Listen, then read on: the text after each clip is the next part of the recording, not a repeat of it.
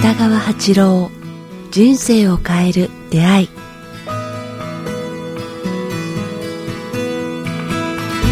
いつも番組を聞いていただきありがとうございます。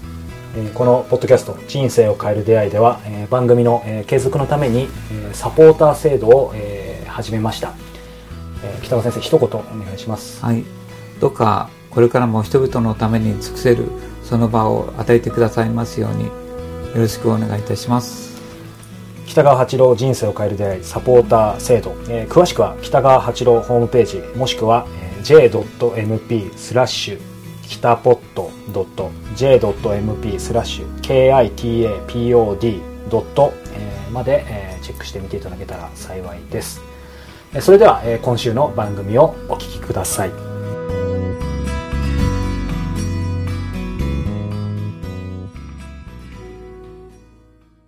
こんにちは早川洋平です。北川八郎人生を変える出会い、えー今日もやってまいりました。北川先生よろしくお願いします。よろしくお願いします。さあ、えー4回にわたって、えー楽神会ゴールデンルール、えーお届けしてきましたが、えー今回はですねえー久々に質問をいただいています、えー不登校の子供についてということで、えーいただいています。ちょっと長いですが読みますね、えー息子の友達過去女の子で最近学校に来ていない子がいます。以前遊びに来た時に様子がおかしかったので気になっていました。しっかりして頭もいい子なのですがそのせいもあるのか親が放任しているようでみんなが帰る約束の時間になってもその子だけは帰ろうとせずお母さんが心配するから帰ろうねと伝えてもうち7時まで大丈夫。と言って帰ろうとしないのです。こちらも都合があるのでその時は子供と一緒に家の近くまで送って行って何とか帰ってもらいましたが他のお友達の家でも同じようで実際7時過ぎまで帰らず直接お母さんに迎えに来てもらうと連絡したところ外は暗いのに一人で帰らせて と言われ心配なので送っていったという話も聞きました。その頃はまだ1年生だったのですが今その子は4年生になり学校へはほとんど来なくなってしまったようです。もしかしたら非行や不登校に発展するかもしれないという予感があったにもかかわらず自分の生活もあって何もしてあげられませんでした。本当なら夕飯でも一緒に食べていったらと言ってあげられればよかったのですが一度それを許すと毎日うちに入り浸りになってしまうことも分かっていたので言えませんでした。その子を心配している他のママさんたちも同じようなことを言っています。誰かが悪いということではなくこのようなみんなが忙しくて余裕がない社会というのが問題なのかなと思うのですが先生はこのような現状をどう思われますか？また余裕がない中でも自分に何かできることがあるのか教えていただけたら幸いですということです。ありますね。あこれはねあの世界の特に文文明諸国では、ありますか？うん、日常茶飯事というか特にこの間アメリカの,、はい。あの映画を、まあ、僕映画ない映画映画毎週出て映画となんかあのあれ見た時にアメリカで大問題になってるのは、ん。こう一人親ってシングルあのファザーマザーっていうかね、はいはい。で離婚がものすごくひどい。ああって言いますよね、うん、で特にこうどっちも親の親権という形で、うん。アメリカで問題になってるのはあ母親と子供父親と子供があって、面倒見て見られないというかねみんな職、だからシングル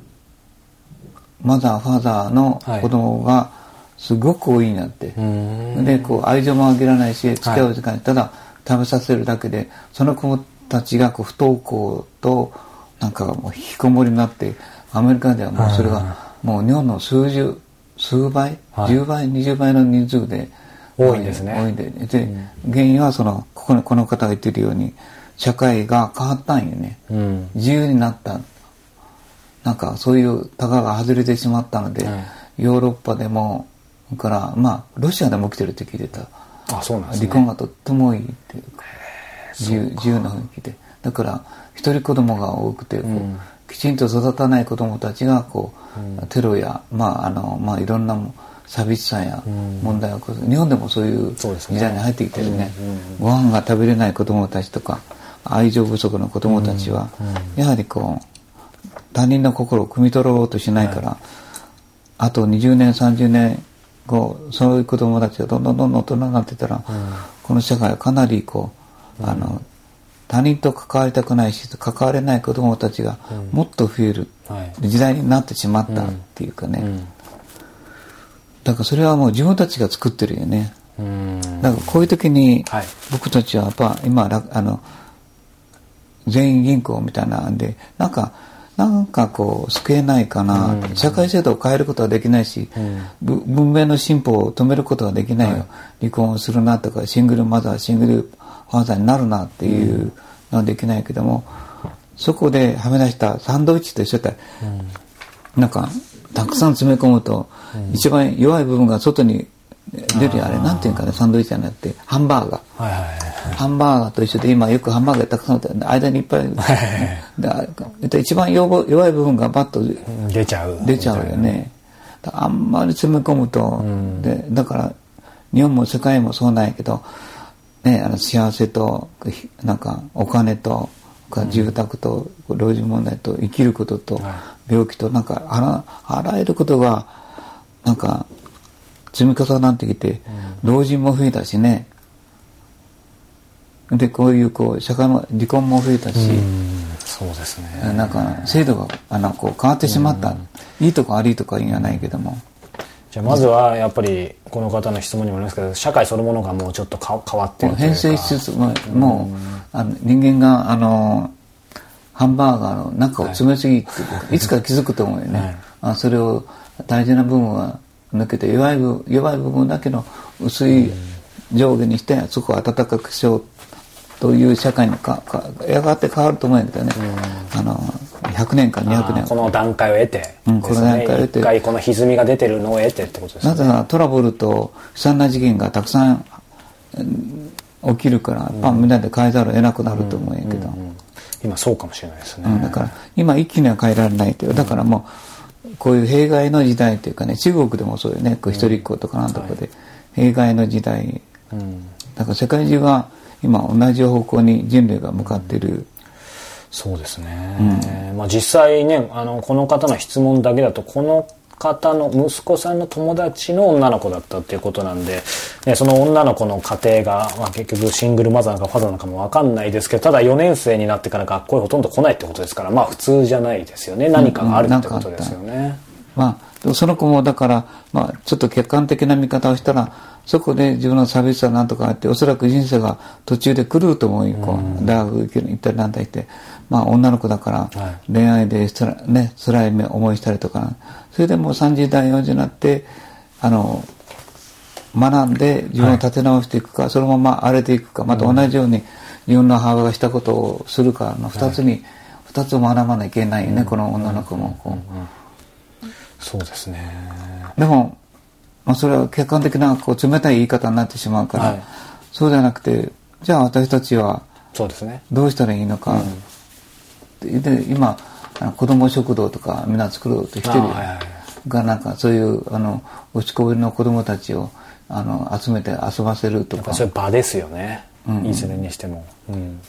でアメリカの学校でも自由学校っていうのがあってであオランダオランダだオランダの学校で自由学校っていうのを作って1年生から6年生までの学年を一切差別せずに、垣根がないですね。うん、で自由自由に勉強させるって言ったら、その学校登校拒否の子供たちがどんどんどんどん治っていくっていう。へ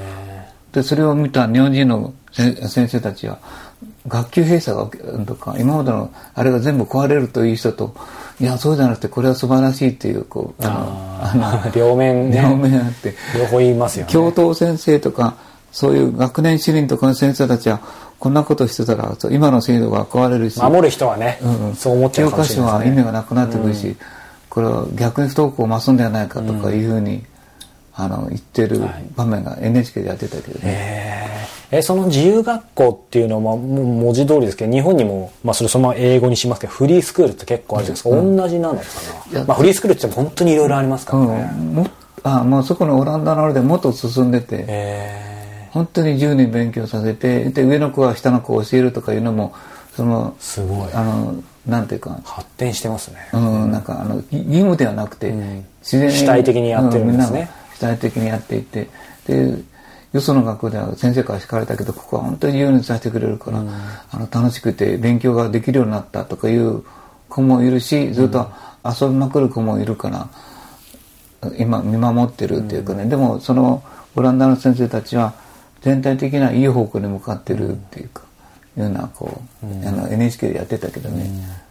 でもそういう意味でこう少しずつね、まあ、特に海外オランダとか先かもしれないですけどそういう意味で社会のう受け皿というか、まあ、そういうのも変わっていく中で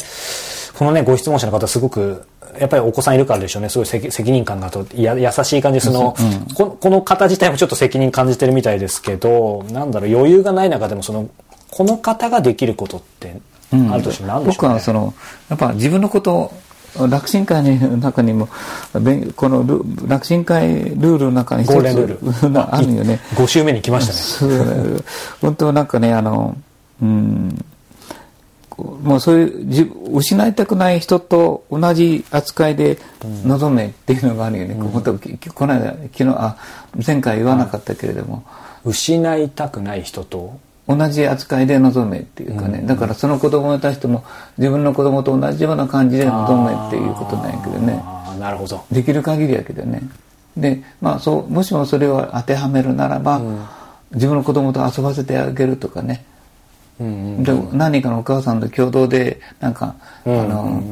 3人ぐらいでいいか2人ぐらいでいいんやけど時一人だとね大変だからみんなでこう順番にね、うん。であの遊んでで勉強勉強させるとかね、ああの今日習ったことを3人ぐらいで勉強させるとかグループを作ってもいいんじゃないかな。でその時にまあちょっとごご飯ぐらい出しても何とか一人分出しても何とかことないもんね、だからその女の女の子が救われて大人になった時きっとそれを恩返ししようと思うと思うわ。まあ、それこそ恩を刻んでるってことですよね。絶対やっぱその救われたことや寂しいからみんなのとこ来てるんやもんね。ですよね。7時まで大丈夫って普通ね、言わないですよね。そんなしっかりした子よりも本当は寂しいから助けてくれっていう悲鳴やと思うんよ。だからその悲鳴を汲み取ってなんかこのお母さんができることはちょっと仲の良い人に2人か3人に声声かけてあのみんなでこう、あの子供と遊ばせる時間をちょっとでも宿題を一緒にさせるとかね、勉強させるとか、なんかそうですね。それはできるんじゃないかな、小さな救いは与えられることができる。この女の子自体も学校ね来なくなっちゃったんで直接アプローチはもうできないかもしれないですけどそういう意味ではここの質問者の方のこ心はどうすればいいですかね。これからまたもしそういう別のまた何かあれば、あまたその間5年生6年帰ってきたりなんかそういうことがあったらあ今度は決心して救ってあげる、ただおそらく自分の子供も救われると思うよね。このお母さんすごくいいことしてるし。そうですね。うん。福沢諭吉のあのな話知ってる？福沢諭吉のお母さんはそれをずっとやってきたから福沢諭吉がそれを見て人はこうみんな平等っていうあそうなんですね。うんうん。福沢諭吉はみんな福沢お母さんが素晴らしかったやっぱり親を見ますからね。で福沢諭吉はあの言葉を生み出したよこう、人の上に人は天は人の上に人を作らず、はい。人の下に人を作らず。なかなか言えないですもんね、それを見てたってことですねそれはお母さんがすごい素晴らしかった。はい。ありがとうございます。なかなかできないけども、まあ、でもそろそろしないといけない時代に来たのかもそうですね。そういうふうに捉えた方がいいかもしれないですね、はいありがとうございます。さあ、えーこの番組では、えー今日の方のように皆様からのご質問、えーそしてご感想も募集しております。詳しくは北川アットマーク KIQTAS.jp もしくは北川先生のホームページまで、えーお寄せください。ということで、えー人生を変える出会い今日もお届けしてきました。北川先生ありがとうございました。ありがとうございました。